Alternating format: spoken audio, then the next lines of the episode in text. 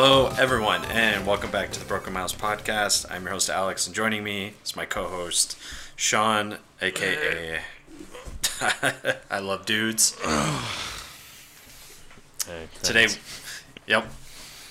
Hope everyone had a good break and vacation and enjoyed their time off from work and school. Uh, this week we are going to be talking the Star Wars Rogue One movie, the Doctor Who Christmas special, Steam Store, winter sale, which has left me pretty much broke, and thanks for the game. our favorite game. Yep. All right, let's go. What do we? Okay, so we got some pretty good games. This this was a big Steam year. Um, they had some of their top selling games on sale for fifty plus percent off. It was amazing. Yeah, it was really good. However, Um, we did not buy those. yeah, yeah. No, we um we mostly bought like good co-op games. Um, actually, all the games we bought were co-op games. So we Yeah. we have a good five to six um games that are meant to be played with, you know, people you I guess remotely like, and uh, Eh, Yeah, and we just got Astroneer, but we haven't played it yet, so we'll let you know oh, next week what we think of it. Yeah, that's We'll definitely up there to play. Um, oh, I wanted to address some things from the Star Trek episode.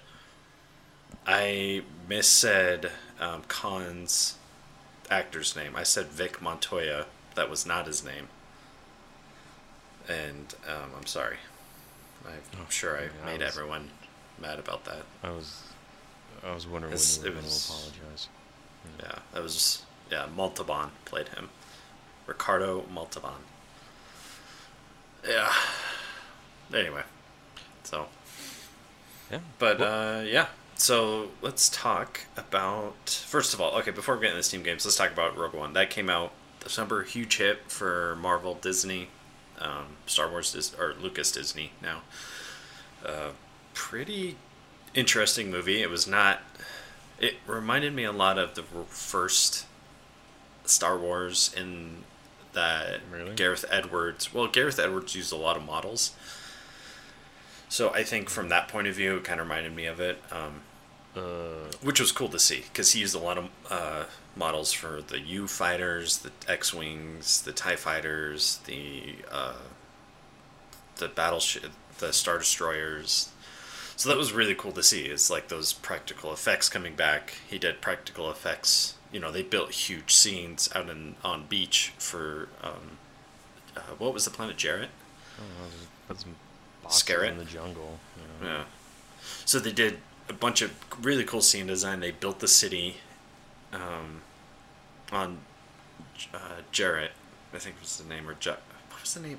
Not Tatooine. Not Tatooine. Yeah.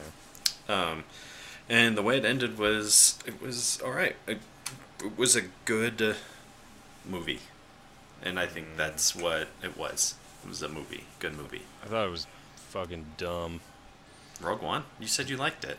No, I said, I said, I said I liked the ending. You know, it kind of turned into, you know, just like a decent action movie. You know, I was like meh about it, but everything else about it is, you know, kind of.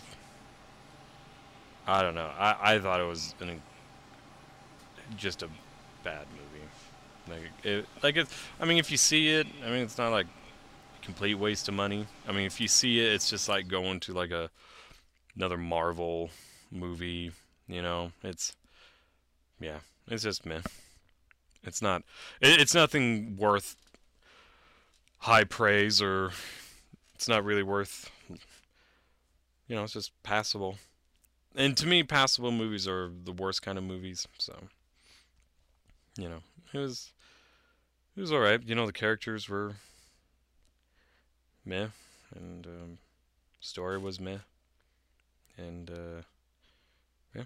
But if I can give it some credit, um, I did think the the final half of the movie, once they, um, or the last like forty five minutes, once they got to that planet and the things, you know, um, you know, that's when it was started to be like like a decent action movie, but that was only for like the last 45 minutes. The rest, the beginning, I thought was, you know, just kind of annoying to watch. But that's just me. I mean, like, yeah, you can No. see it, but it's not like not like anything else anymore. So Yeah, it. You know, that's that's the thing. It was, you know, I think they really tried to do a good war movie, and I think that's what they wanted. But I, I don't think they were going to allow much more than what was made, and I have a feeling. Oh, the planet was Jeddah. J E D H A. That was the planet where the Jedi were. Um, they were harvesting all those Kyber crystals and everything. Um, Kyber. Kyber. God. I know. Did you That's play? is- Didn't you play Old Republic? I did, but it's been a while. So anyway, so it was Jeddah. and That was the name. Um, and then Mustaf was on there from uh, where uh, Darth Vader had his castle. Mustafar. Mustafar. I know I, I suck at this. Uh, but yeah, I thought, I think they were gonna try and do more of a war-like movie, and I have a feeling that that's what they had to go and reshoot. Was maybe it was too much of a battle movie, and but that's what we all kind of wanted. Was we wanted to see how shitty it was to be in that time. You know, what was it like for the rebels just starting out and always being broken down, and uh, same with the Imperials always being attacked and terrorized on each side. So, but yeah, I mean, but that doesn't really make it good.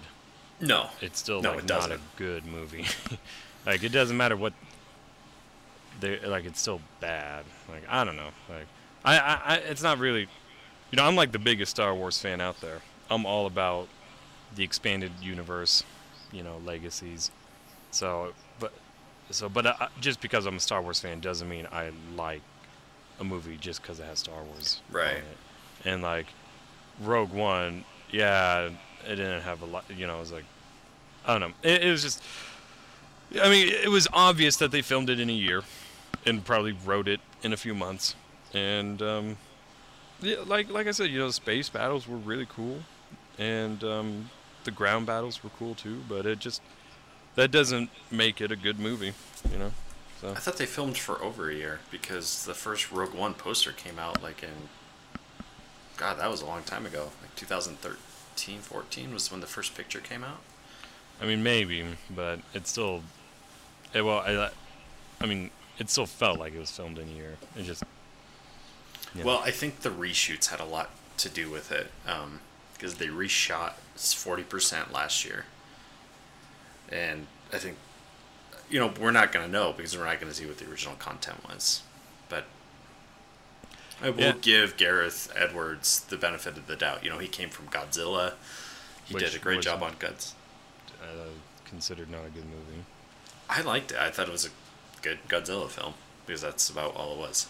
Um, I like the actors and the writing, but the Star Wars film, ah, I don't know. It's we're heading into a new direction of Star Wars films.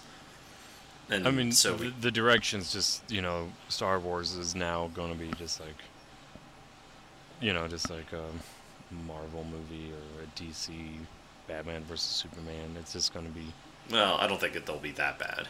Uh, but but what I mean is, like they're just going to be like turned out, turned out from the factory line. You know, just get every year. pumped in, pumped out, and you know, it's. I don't know. I like. I don't know. Rogue One wasn't. I mean, Rogue One wasn't a good movie, but at the same time, like, I don't know. I don't think people should have been too surprised, or I don't think people should care that much. I don't Well, care. Well, there's a lot of people who really Star liked Wars it. movie.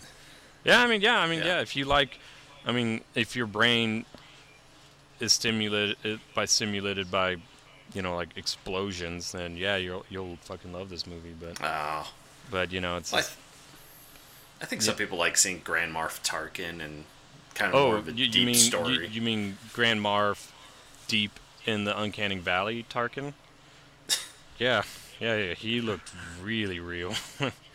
Well, the guy's been dead for like t- almost 20, 10 years now. To Yeah. 20 years. So, Yeah, I like- thought they did a good job with the CGI bringing him back in No, with Leia at the end. Crap, a Beowulf looked just as good. Like that, Oh. like, like, I'm like, he didn't even need to be in it. Like, he, like if we want to get full nerd here, he was just, um, just promoted to governor. So you know, he didn't really become a significant figure in Star Wars until New Hope. So you know, they didn't really need to put him in there at all. They could have just had White Coat Man, who was just as good as a villain. Like they didn't need Tarkin to be more villainy. You know, it's just like Antagonizing the antagonist. it was just like you just didn't need to be there. It was- Yeah. Well, I personally, I think it was. Uh, I don't know. I, I don't mean, know I mean. Leia. Like, I was okay with Leia because it was like two seconds. You know, Yeah. it was like boom, and then it ended. and that was kind of cool to see. Like, it, it start off right where A New Hope, or it ends right where A New Hope starts. And, and yeah, you know, uh, the con, like the idea of the movie is a good idea, but you know, it's just, um, you know, the ending was great. You know, I had a good ending. You know, I liked how, uh, spoilers, everyone dies, and, um, you know, like I, I like that. You know, I was like, that makes sense. But you know, it's like, you know, if we want to go full movie theory here, the the biggest gripe I have about it is the contrast in tone and you know you never and this is a common um, conception that you see a lot in um, passable movies you know i think of like uh, what is it hell or high water one of the worst movies i've ever seen in my life and that was a weird movie. and, that was and- weird. and that movie was just full of tone in conflict. Now, Right. when we think of like a good movie, it has a um, single tone, and that gives us the ability to be immersed, deeply immersed in the movie. And you can still have funny, dark, whatever moments, but as long as it's consti- consistent with the tone of the movie, it doesn't like hurt your brain at all. You know, like I think about Mad Max Fury Road.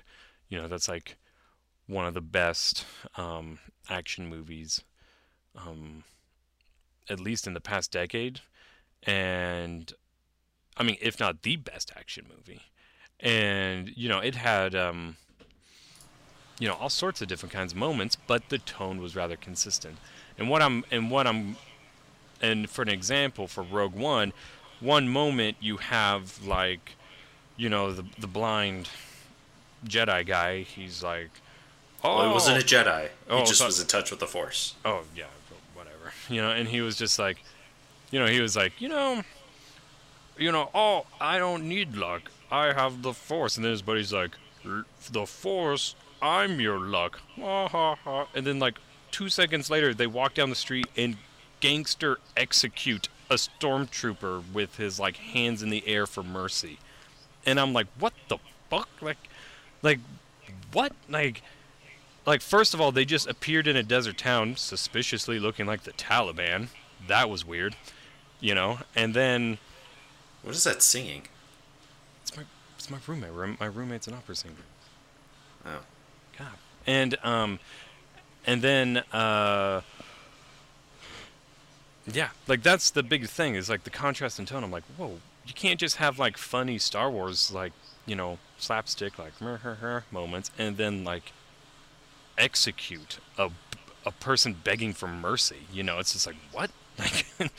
Yeah. and then just do it so offhandedly, like oh, it reminded me of like the Charlie Hebdo attacks, you know, where the security guard had his hands raised up and the guy came up and just executed him right there and walked off. Like I was like, whoa, like, and that's my biggest gripe I, I had about it was like, you know, you had you know classic original Star Wars, you know, kind of like hammy uh, comedy, which is um, which is fine. You know, that's great for Star Wars. And then all of a sudden, they just do an obscenely realistic depiction of like terrorist attacks. You know, and Well, that I- and that's like my biggest gripe about it. It's like they they tried to do like a shock and awe type of thing, and while still being Star Wars, and it just came off like I was very annoyed for most of the movie. I just I was yeah. So that that's like going deep in, into the film, deeper than we need to be, but Well, no, and I think you make you bring up some good points, but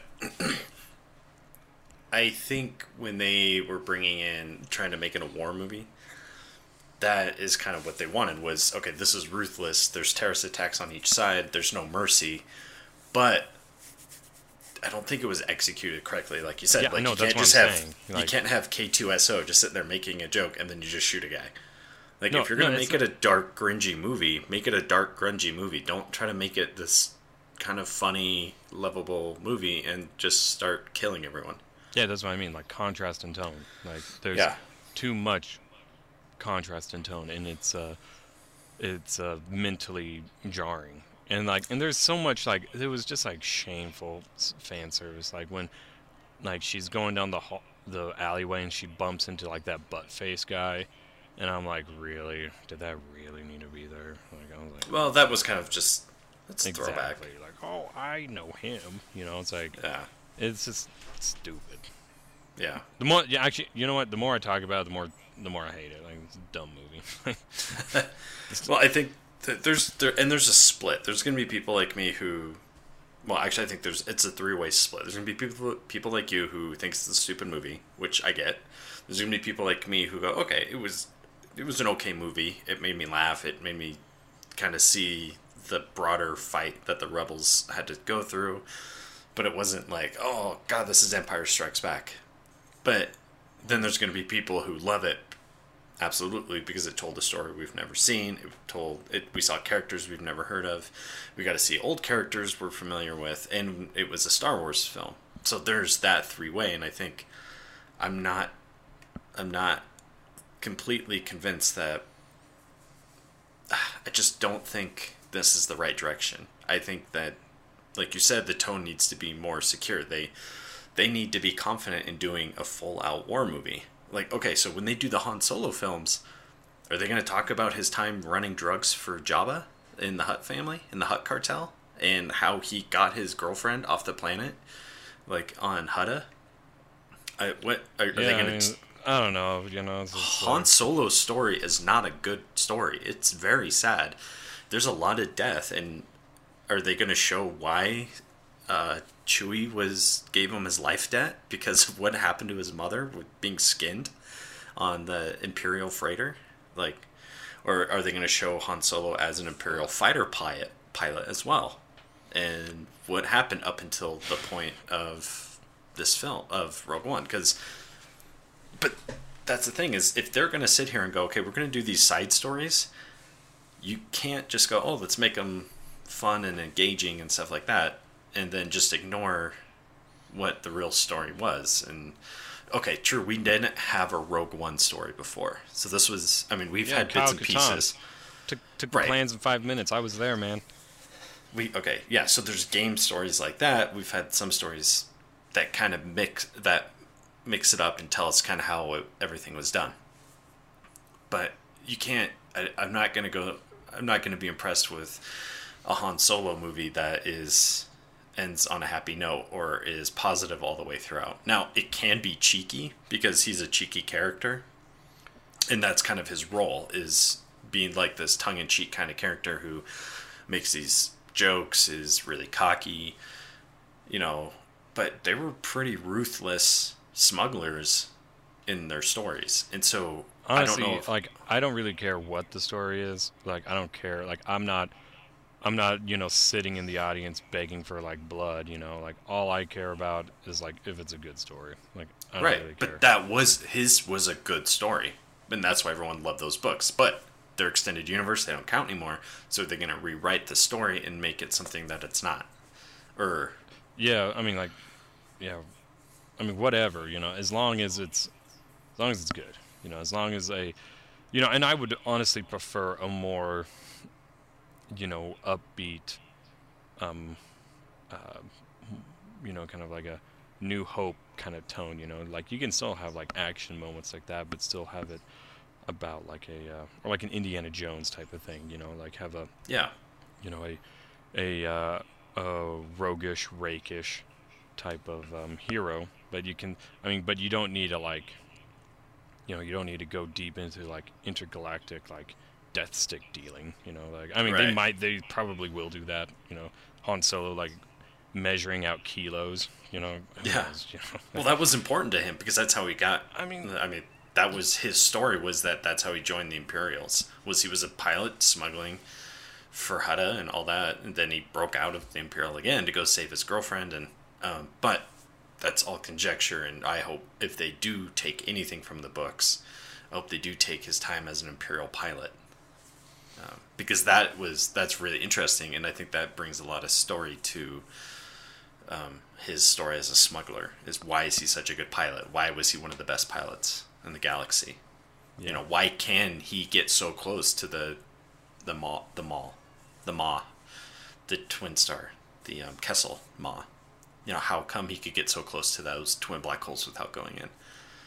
So anyway, if they do Um, the story, I hope it's a very good story, and I hope it follows some of the book because that was a great story. I'm not completely convinced that Disney is doing a very good job writing good stories. I mean, yeah. I mean, like I said, I I don't really care. You know, it's just like whatever at this point. Yeah, but I I will say this though. During Rogue One, I was sitting there and I was like, how cool would it be if Kyle Katarn showed up? Like, I was kinda hoping like, for it. Like just Yeah. for a moment. Like, Just a guy in the background, even like an intel officer or something. or no, just like, like, you, know, I know the butt face man was a fan service, but like, it would have been better if it was like Kyle Katarn, like, oh, you bumped into Kyle Katarn. Like, I don't Yeah. know, but we'll see. You know, We'll see. I, I don't. You know, it's like whatever. You know, it's probably. You know, the Han Solo movie. They'll probably put in some super weapon. I will. I'm gonna bet all fifty bucks that the Han Solo movie is gonna have a super weapon, like every Mhm. goddamn Marvel movie. It's gonna have a super weapon, and Han Solo's is gonna shoot in the sky in a big blue laser, Yep. and Han Solo has to throw drugs at it. I don't know. Like, Yep. He's just. Pre Death Star. But if we're talking about movies, if we're going to talk about good movies and how a good movie is made and written, we have to look no further to Manchester by the Sea. Oh man, that was so good. That movie was mind blowing. It was Casey Affleck did such a good job. Casey Affleck was- is the perfect asshole. Like he Yes. he wow, like he and the, the You can- movie just oozed New England culture. I loved it. Like it was Okay.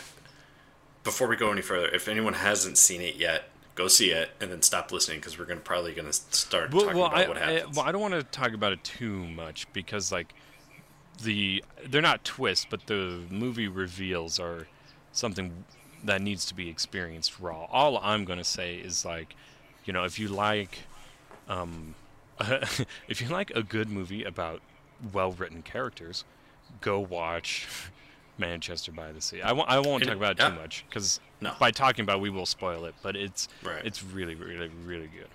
I think everyone in the film did a great job. I think Everyone. the directing was awesome. The writing was awesome. It really hit kind of personally. There's a lot of tragedy, a lot of conflict, a lot of non-resolution, which is okay. The actors were great. Well, no, no, it was pretty. Everything. What do you mean resolution? Like He never the ending resolved. was pretty clear. well, no, he never resolved what happened with himself. Like that's why he can never Yeah. live that. yeah. Anyway, okay, but- yeah, we can't- we can't go into but it. that's a resolution to the story. Is that he just couldn't Yeah. continue on. You know, that's good Right. enough. You know, so Right. it's. I highly recommend watching it. It's Yeah. one of the best movies I've seen of this year. Yeah. um, well, and that's of, an of the past movie. two days this year. Best movie of this year yet. That's an Amazon movie, and I am expecting to see very good films coming out of Amazon. Adam Driver's in another one coming out soon, and that Yeah, looks was- really good. Yeah, I was suspicious, and but ever since, but when I saw Manchester by the Sea, I was like, wow, like Amazon puts out good stuff, so I don't think they're gonna put out anything that they don't think is A quality or Oscar or nominee quality. Um, well, we'll see, you know. We'll see. And You know, Netflix used to write good stuff. I, they still do. I think they're between what was it Netflix, Amazon, and Hulu. They had like 17, 18 Emmy nominations. I mean, I mean, yeah, I mean, More than any other network. has. I mean, Netflix has some good, has some really good TV shows. Like um, Stranger Things is like one of the best things I've ever seen. The OA is awesome. The OA's dumb. Like Oh, I loved just it. the if you if you're if you're a new age hippie, you'll love the OA. But if you don't like stupid like rebirth stories, don't watch it. It's just common.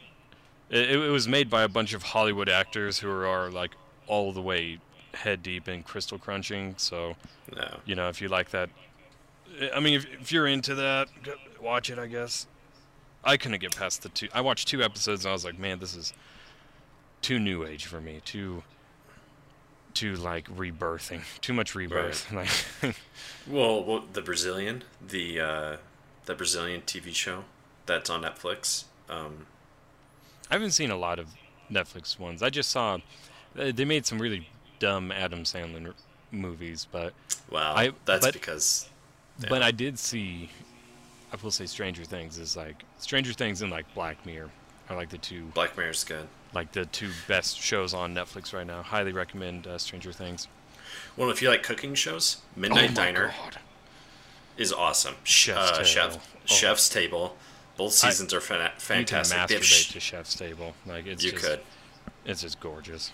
Like Uh, they have Chef's Table France, which is all in French, um, and then they have they have some other really good cooking, um, but they're not like oh Top Chef kind of things. They're like here's a story about che- oh uh, about chefs, and their story about how they got this way and how they got to be the number one chef in the world, or the number one restaurant in Italy, and kind of their struggle in all the uphill battles they had to go through.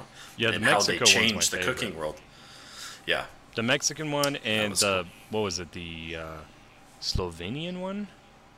Oh yeah, where they Um, go. It's it's uh, uh of the chef is um this woman and her husband is the wine The uh, sommelier. the sommelier and they kind of like um uh they like prepare dishes by matching the like hundreds probably thousands of different wines they have and and like she started off cooking li- like literally with no experience whatsoever she just start I like is uh, it's really it's really great I- It I, is. li- I like chef's table a lot It's uh, Midnight Diner. That's a Japanese show that was adopted. Okay, so Midnight Diner is it's a like TV half, show.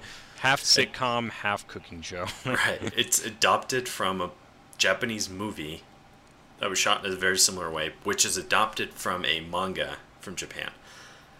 So Chef's Table was a, I mean I mean that was a manga Yeah, yeah. Let's look at the Midnight stories. Diner. Yeah, I, I, I'm gonna try and find it and read it. But it, every episode is like a new dish that this one guy makes. It, it's always around this diner that's open from 12 a.m. to 7 a.m.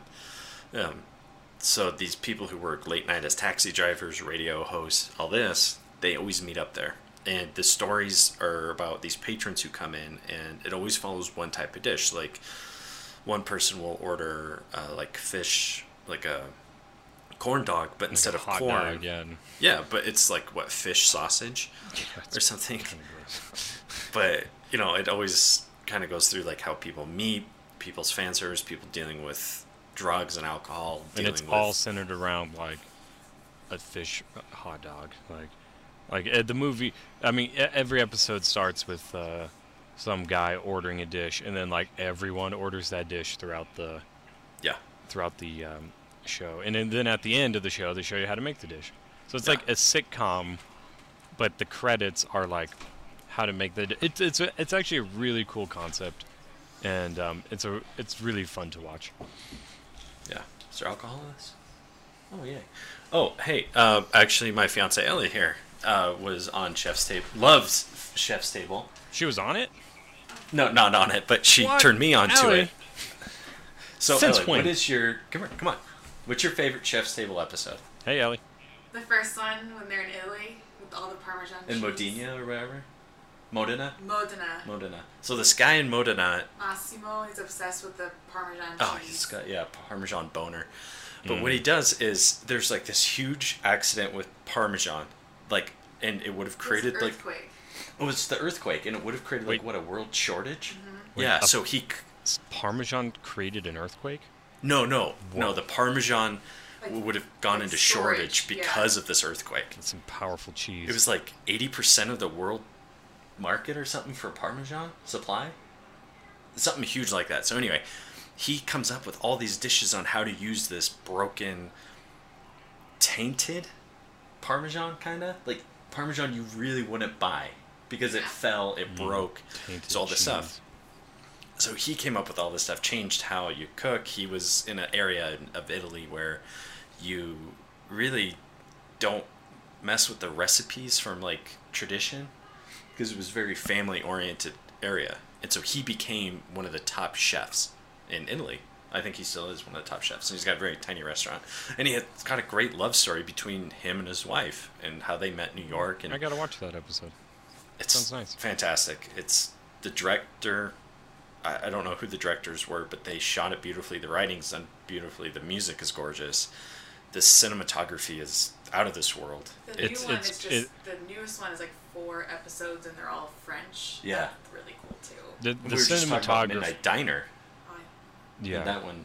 So um, The the Oh, thanks for the cinematography in. Chef's Table is like is like top top gear level, you know.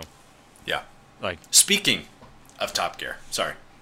No, it's fine. Top Gear is it, it's it's hilarious because it's you know it's this it's for like you know car bros, but it has like some of the best cinematography I've ever seen in a TV For show. a TV show, it, It's- it's just out of this world. well, let's move on to speaking of network shows like Amazon, uh, Netflix, Hulu.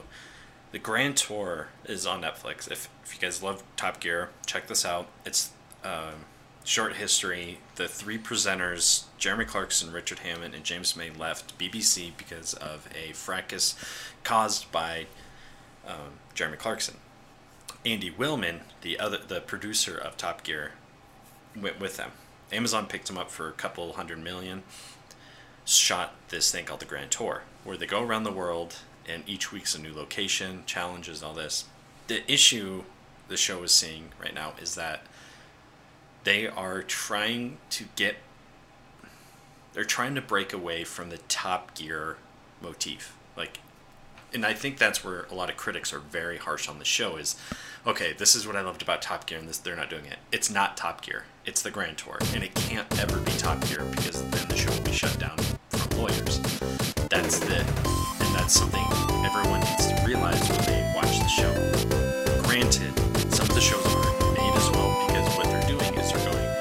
Let's take elements from Top Gear and put them all in one episode to see okay do we want to do more challenges? Do we want to do more specials? Do we want to do more car reviews? Do we want it more of a guy driving around a track? More semi races. right exactly. So but the episodes where they were doing specials like in bolivia and thailand or vietnam all those specials were some of their highest rated shows. And those are the show those are the episodes i think more people would like to see.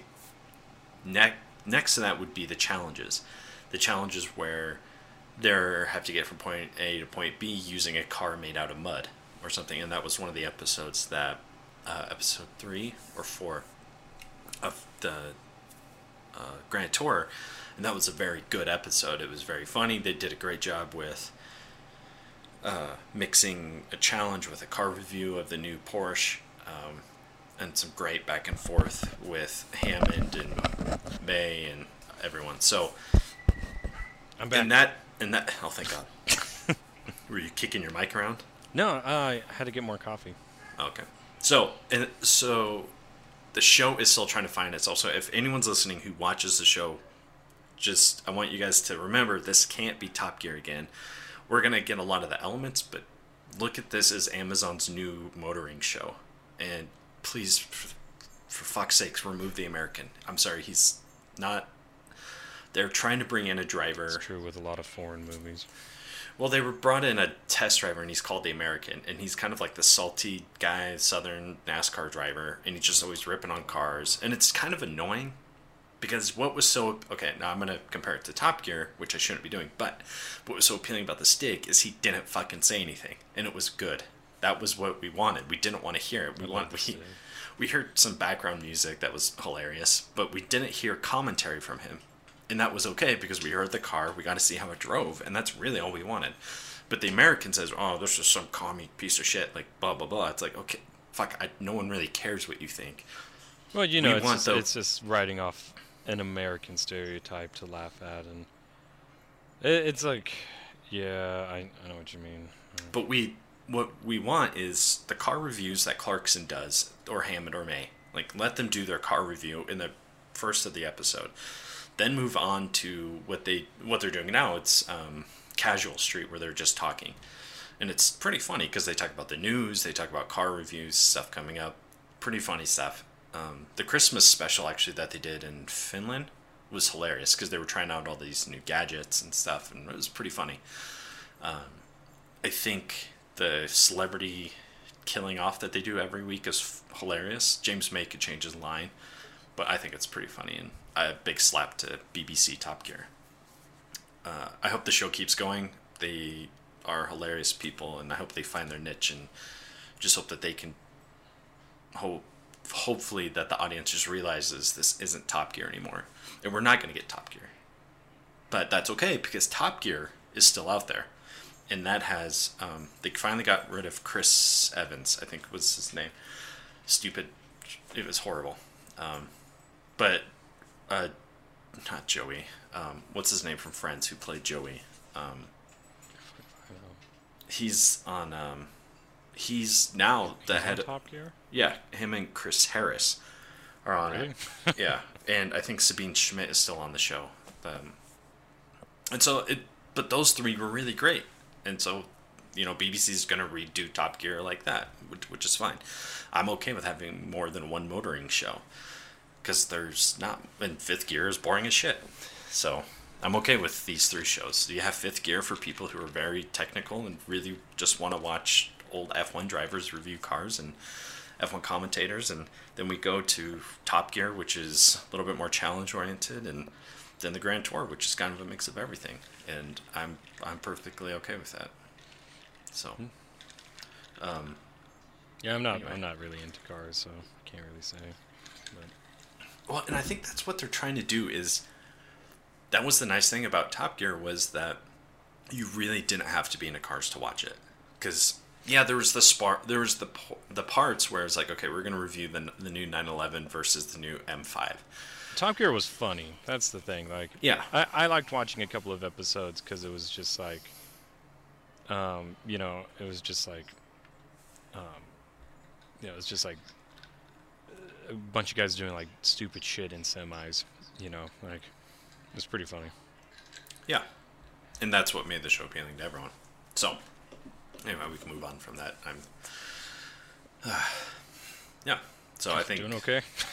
Well, it was just a big year for TV and movies. Oh, so, don't worry, I'm still hungover from New Year's. Yeah. Man, So, uh, it, just big year for movies, TV, games. It was it was a big year. Um, uh, for for any listeners, if we do have any, you, you you know what happened in Idaho during New Year's? We dropped a, a giant potato from the sky. Yeah, it was called the potato drop. It was, it was not just any potato. It was lit from the inside out this year. yeah, and it was giant rustic, classic Southern Idaho, natural gem. You know, it was, and it was descended from a crane. The fireworks almost escaped into thou- the pedestrians. It was amazing. There could have been like, uh, I think there was uh, roughly four to five thousand people downtown, which for Boise is like That's a big lot. deal. Oh yeah, it's a lot. That's a lot. It's not a Um, very big area down there com- in comparison to Denver or where I'm at. Well, well, well it, it was at the Capitol grounds, so there, there, there was room, and they shut down the adjacent streets, and it was fun. So, yeah, it, yeah. Next time you're sitting around and you're like, "What should we do for New Year's?" Come to Idaho and watch a bunch of crazy Idahoans drop a fucking potato from a crane. Yep. It's, it's amazing. You Yep, won't regret it. Well, you guys are getting dumped on with snow. It's like 60 out here in Denver. So Oh yeah, well, well, Boise doesn't really get snow, and that's the crazy thing because we're in a desert. We're in southern Idaho, um, near the mountains, but now we're not in the mountains, and so usually our winters are kind of like yours, you know, kind of like mild. But lately, it's just been like dumping here, you know. well, this is the warmest it's ever been here. I mean, we're hitting 60s for January, December. Like we're gonna get two days of snow, and then it's gonna go back to the high 50s. Yeah, that's crazy. Yeah, Boise, it's it's a winter wonderland over here. It's awesome. Yeah. All right. So let's move on to Steam games. I think we've we've talked enough about movies and TV shows because we could keep going. I don't know. Have I seen anything good? Oh, we're rewatching The Office. That's hilarious. And tell X-Files. X Files is really good. I'm just kidding. Let's move on. All right. So Steam games. Um, we, th- like I said, big year for Steam Winter Sale. It's always a huge year for them. They do a sale from when is it? December twenty third to January fourth. Yeah, there. I I think there isn't there Chinese New Year. Isn't that when you get the biggest discounts? I think so. Yeah. Because that's when some of the biggest that's when I games were on sale. Yeah, exactly. Like Fallout, Grand Yeah. Theft Auto, all those were really cut. Oh, and um, Civ Six were cut down really low, twenty to sixty percent between those. So I didn't get any of those just because um, I'm a really co-op player right now because uh, all I'm doing is um, schoolwork and competitive Overwatch. So Yeah, same. I'm not. I can't really. You know, I'm pretty. You know, I'm pretty busy, so I don't have time for like investing in a huge open world anymore. right. Um, but they're coming out with better games in that aspect of open world. So please keep up on those. Please keep making those. Oh, we didn't. Oh, nope. We're gonna save it. We're gonna save that for an episode. We are waiting. I have been talking to Brad McQuaid from uh, Pantheon, so popular. and we are waiting to hear back on some questions we had for him. So we will do an episode with Doug and recap the two streaming videos they put out on Twitch. Uh, one from Co Carnage from his view as a rogue, and then the one from Pantheon uh, Visionary Realms view as the new shaman class. So as soon as Brian McQuaid gets back to us with the questions, um, with those answers, I'm sure he's busy trying to hit goals and stuff, and he was on vacation. So I just want to say we're very excited for this. Um, Yeah. please, please come out soon. We're really, uh, I think we're just really in need of another MMO that's good. We need needed. We need a bit more distractions from this pitiful existence. Yeah. Keep shoving us games. 2016 was crap. Let's just. I had, a, I had an amazing 2016. I don't know Yeah, so you. did I. I did. I got engaged. So, Oh, so. even though she congratulations. Yeah. she had to. It was in a contract. oh, I'm kidding. Uh, but yeah, okay, anyway, to games. Steam games. We picked up some cool games. mostly co-op. Do you want me to start? Yeah, go ahead. Let, let's see what you got. So I got besieged. We talked about this in our uh, first episode. Um, really fun. Um, one of those, you know, it's just one of those like you can just pop it open and try to build a flying Oh, Uh, right, right, right. cannon ship. It's really fun. Um, Dungeon Lords. I don't know if I. I'm trying to remember if I talked about Dungeon Lords in our first episode.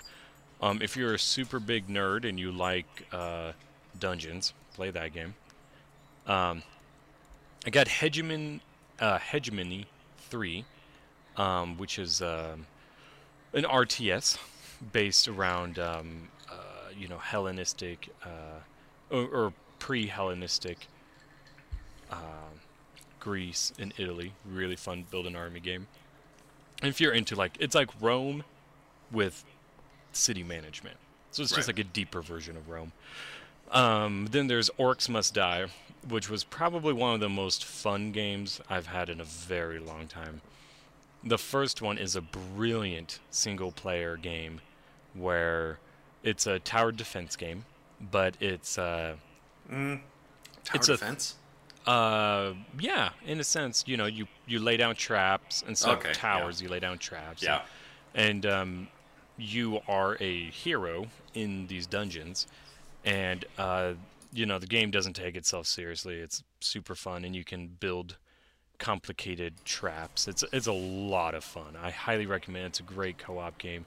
Uh, Orcs Must Die 2. Um, I tried playing the single player. It's a it's it's a lot harder than Orcs Must Die 1.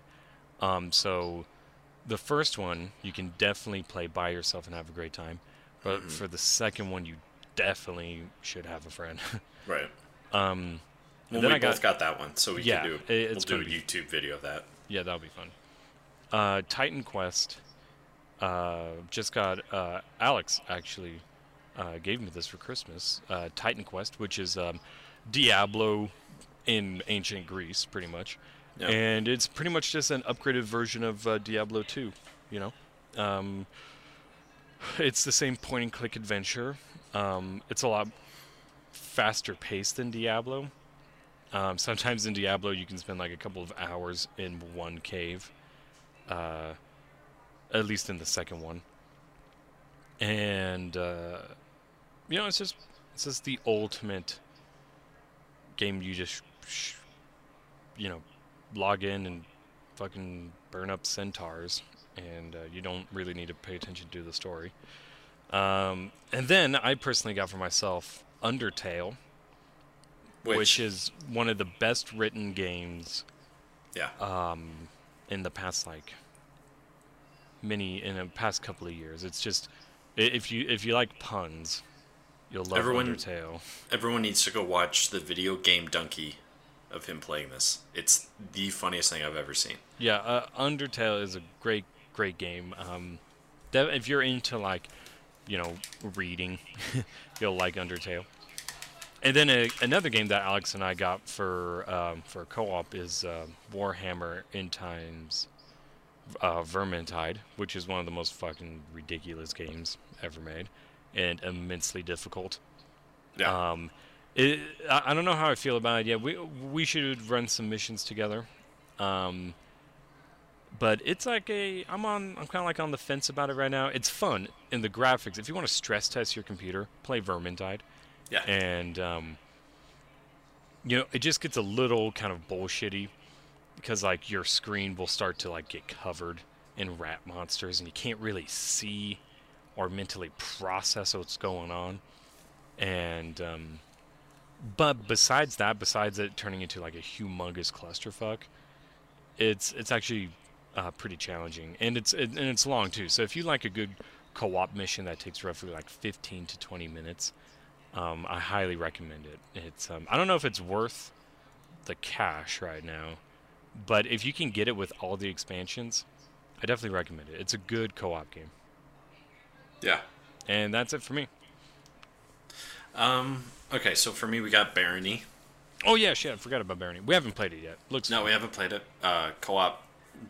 It's uh, set up kind of like Minecraft. uh, Well, with the I know it, it just it just looks like Minecraft. Yeah, it's just it like looks that like- low re- low fi, you know, type of thing. four pixels. Yeah, yeah, four color colors. Vox. It's all Um, voxel. That's it, voxel. But we, we got it because the reviews were talking about how it's just a incredibly good co-op game. So Yeah. that's why we got it. Um, we also got Astroneer, which looks fun. It's you're on a planet co-op, and you kind of have to build to survive out The there. The graphics, the art is my favorite part. It, like, it's a I- really cool art story. I don't really care what like I'm like right now I'm looking at the photos of it. That's a great new like new age game look. You know, Mm-hmm. it kind of looks like those like undergrad artworks from um, you know design class. Right. You know, sharp right angles. You know, color palette full of contrasts. You know, it's very Mhm. simple and bold. Um, nothing fancy. I don't really like super realistic graphics. You know, I kind of like Yeah. you know, fun, cool, un- unless they're in an MMO. I remember saying that Right. in the MMO. Um, so yeah, it's just a pretty looking game. It's just pretty. Yeah. Um, I got the Darksiders collection. Oh yeah, I forgot. Uh, we both got it because we bought. Was it the THQ package? Yeah, the um, you know, it's like a what's that game called again? Where you're uh, oh fuck, you, you know, you're you're Kratos, and you like spin around. God Right. of War. Yeah, God of War. It's pretty much God of War. Eh, yeah. Um, I got a. I don't know. I got a lot of games just because they all. I usually buy the packages like the bulk, just because it's usually a better deal and maybe you find a game in there that's different. Um, Uh, you mean stupid? yeah, that too. Fractured like- Space did get an update, and if you're playing it, definitely log in and check it out. They did rebalance everything, so they that's good. only uh, MMR balance of nine, so there can only be a nine MMR difference between teams. The downside is that if you're in No a group. Well, no, I, a lot of people were playing, but you get stuck with a lot of the people that you you played with. Like so, Patrick and I last night played for a few hours, and we were with the same people all the time, which was Nothing okay. wrong with that. That's the same thing as Overwatch. You know, if no one Mm. logs out, you you stay in the same. Uh, Well, no, we were done and then re-logged and then re-queued, and we got stuck with the same people, which is okay if they're, you know, willing to play. but, but but that's not the fault of the. It's that's just No. the fault that no one. There's not enough players. There's no one on. Yeah. Um. So that got a big update. A big new ship, the Aegis. It's a great ship. It's a pain in my ass because I play a uh, destroyer, and it wrecks my shit. So Wait, you fly a destroyer? yeah, I just bought a new. Well, I just got a new ship It's like last the night. worst ship. The destroyer was the top one for USR. No, no, dude. Are you talking about the Colossus? no, the no the Colossus Colossus is, is amazing. is I- the I- lower end is not as good as the destroyer. The destroyer was the It newer has the ship. same armor rating. Bet- better but I- weapons. and it has a the higher. destroyer. I just don't like sniping. You know. You're not sniping. You're a tank ship. No, the destroyer is a long range. Um, No, the destroyer is a tank ship. That's the only one I play. yeah, but it's long range. It, No. Their cannons can. Yes, it is.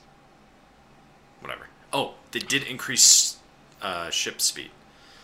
So for of us who played tank ships that were or high defensive ships are really slow, they increased it. So turning is not such a pain in the dick Oh, anymore. so it doesn't take five minutes to get to the other side. Anymore? Yeah, it's it's pretty nice, and it, it seemed to balance the game, especially with all the other s- faster ships like the Ghost or the Black Widow, stuff like that. The Ghost, I think, got nuked because it's a piece of shit, and I can't. It, was horrible. There you go. It so couldn't do any damage.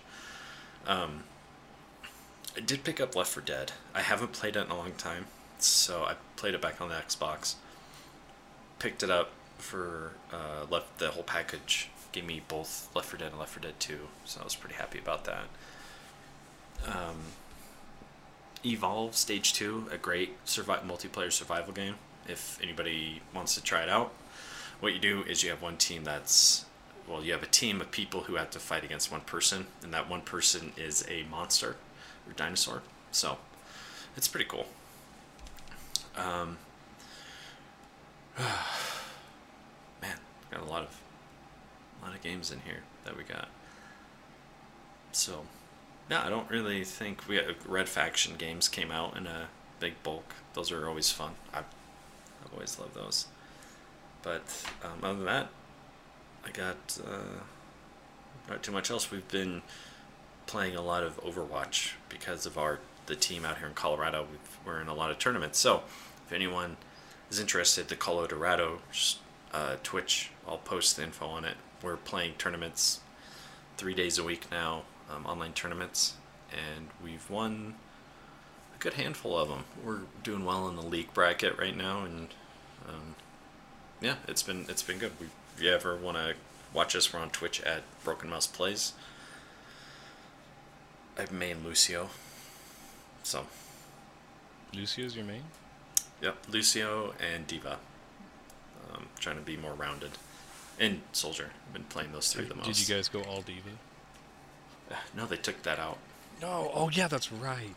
I, I haven't played in a while, and I remember they took that away, and I'm like, man, I loved loved going all D.Va. It's like instant win, and everyone would always get so grumpy. Well, what they've done is Symmetra is now a viable option along with Torbjorn. I like cool. Symmetric. I mean, she's only good on like a handful of maps, but you know, defense maps. Yeah, defensive. Ra- rarely sure have first point map. hallways. Yeah. She um, they gave her two ults. So one is a shield generator, or a teleporter. So you had to pick between them. And then the other is they took away her ability to shield people. She just throws a giant shield in front of people, which is an awesome counter to Roadhog and his fucking bullshit hooks that won't ever be fixed. What do you mean? I think Roadhog is. I think he's well balanced. He's his. I- don't know if it's I- the net code or the hitbox with the hook, but what happens know, I- is when we play like on tournament or just in competitive overall or anything, we'll be you'll get some bullshit hooks from like around a corner. And what Um, happens is yeah, it's I've- I've because totally you moved you moved and this is the net code issue is you moved but to the player you're still there so Oh, the lag. Yeah. The Yeah. Minor lag. so that registers and it looks like you've been hooked from a, a corner of the wall which is annoying because you think you're away but then you're hooked and like i said as a lucio player i get one shot so not all the time but But but besides this hook, you know, I've played. I played it enough where you know, like I. As long as you're like five feet away from him and you 20 miss meters, hook, yeah. you know, like you can take him out pretty quickly. and that's and that's the other thing that's our fault that's the person's fault from not being far enough away from roadhog Yeah, yeah, you're Is- Lucio. He's fast as fuck. What's wrong with you? Yeah, but it's always like if big uh, team fights, I try to stay as far back as I can or up riding walls and above. But sometimes you just think you're out of range because there's no real there's no real way to tell if you're more than 20 meters away. Like there's no, No, measuring system, Yeah, which is which is fine. it adds difficulty level to the game. It's just you everyone's gonna make the mistake, especially in Lijiang Tower, where if you're riding around, that Roadhog is pretty much what can hook you from anywhere. But I, I love playing Roadhog. I, I use him as like a flank trap person where I'll like wait in a hallway for someone to walk by. yeah, Like he's great for like. Uh, I I- think that's the thing. Like his from what I've noticed when I play with him, he works best as like a like a flanking type of person. You know, to kind of like sneak in and grab people from um like uh, or or like to grab Reinhardt and to expose the people behind Reinhardt for like your support classes and you know it's just. But whenever I see people use, uh, uh, I mean, uh, Roadhog is like a front end tank, like they usually get squished pretty quick. well, and he's countered easily by Soldier seventy six and Yada. Pretty much anyone with distance. yeah, anyone who can sit back. I've seen, uh, you know, and Ana can burn him down really quickly. So Yeah, I just like yeah. I think there's other characters too that needs balancing more than him. You know, I think, but ever ever since they balanced. Actually, I think everyone's pretty well balanced now. I can't really think of a single character that stands out a bit more. they're doing a lot better job balancing. Um, Hanzo, like from competitive side, Hanzo is still not used. Um, he's kind of worthless right now, just because he can be countered so qu- easily by. He's Roadhog. pretty squishy. He can be hooked. Yeah, Soldier got a kind of it got a boost, um, which made him a great choice against Pharah's, uh, breaking down Reinhardt's shield, um, which is the most important thing right now, is getting that shield down and picking off the back line. Um, Genji got a pretty big debuff with his That was a double while jump. ago. Yeah, that was a while ago. And you know, in competitive, you don't see him that much because he's easily countered by Winston. Uh, again, Roadhog can grab him. Uh, D.Va can hop on him. It's not really something. Tracer, she's all right. Uh, she she's a good flanker. Genji's a good flanker. When you see like an expert tracer, that's like that's Yeah. always magical. Well, expert you- Genjis are expert tracers. They just Yeah. like rule the game. I always enjoy watching them. Well, MLG Vegas uh, just happened in December, and a team called EnVyUs, which is a newer team, came out and really showed people the new meta and really did things against the grain. You know, four tank, two heals, uh, Roadhog almost every time. You know, uh, God, they did one. It was like Roadhog, Rein, and instead of going two healers, they only had a Lucio, which the current meta is always two healers, and then you adjust the Ana if it's three tanks or Zenyatta for two tanks, depending on the player, whatever they're better at. Anyway, so because this team came Roadhog in. can heal himself, you know. Yeah, but if he has Zenyatta's Discord orb, he can be brought down really quickly. Yeah. So it's anyway. This team came in, disrupted not disrupted the scene, but kind of showed a different way of to play and kind of these better heroes and kind of brought back uh, interesting ways to play. Which you know they beat some of the bigger teams. Cloud Nine they beat. Um, I'm not going to say Energy as a pro team because honestly, besides Seagull, they're really not that strong of a team. And I don't know if it's because they're a newer team as well or if they were adopted out of another team. And and I'm not saying I'm better than those guys or my team's better because we're amateurs. But in the pro circuit, they just didn't seem as ready or as efficient. And one one thing I heard the commentators say was there's no callouts. And that's the healer job. It, it primarily the healer job. So on our team, I and the other healer who's an honor Zenyatta do the callouts. Like, okay, you guys are going to this position, this position. Watch out for these guys on the flank because we can see the field of view. When a pro team doesn't have that, you're going to end up just getting yanked around, much like Seagull's NRG did. And Seagull mains Genji, and he, from the matches I saw, he was having a really hard time getting the support he needed. But Cloud9, guys like those guys are pro teams that have been around for a very long time. So EnVyUs mm. is the only real newer team, and they did a they did a great job against uh, FaZe. I think it's who it was. So cool. Anyway, yeah. So on top of that, I you know I can't really think of anything else. We we had a we had a long break because of the holidays, and I think we're back to weekly podcasts for a couple more weeks, and then we'll take another break for a few weeks, for a few months. Yeah. No, yeah, and uh, and uh, next week we'll let you know about more of the co-op games like Astroneer. I'm really excited for that. And yeah, um, we're gonna do our job and actually play some games this week and weekend. Yeah, cool. Well, sweet. All right. All right, everyone. Well, thanks again. Remember, we're on all devices. You can see us on Stitch. You can see us on. Man, I pretty much every streaming service we're on right now. So.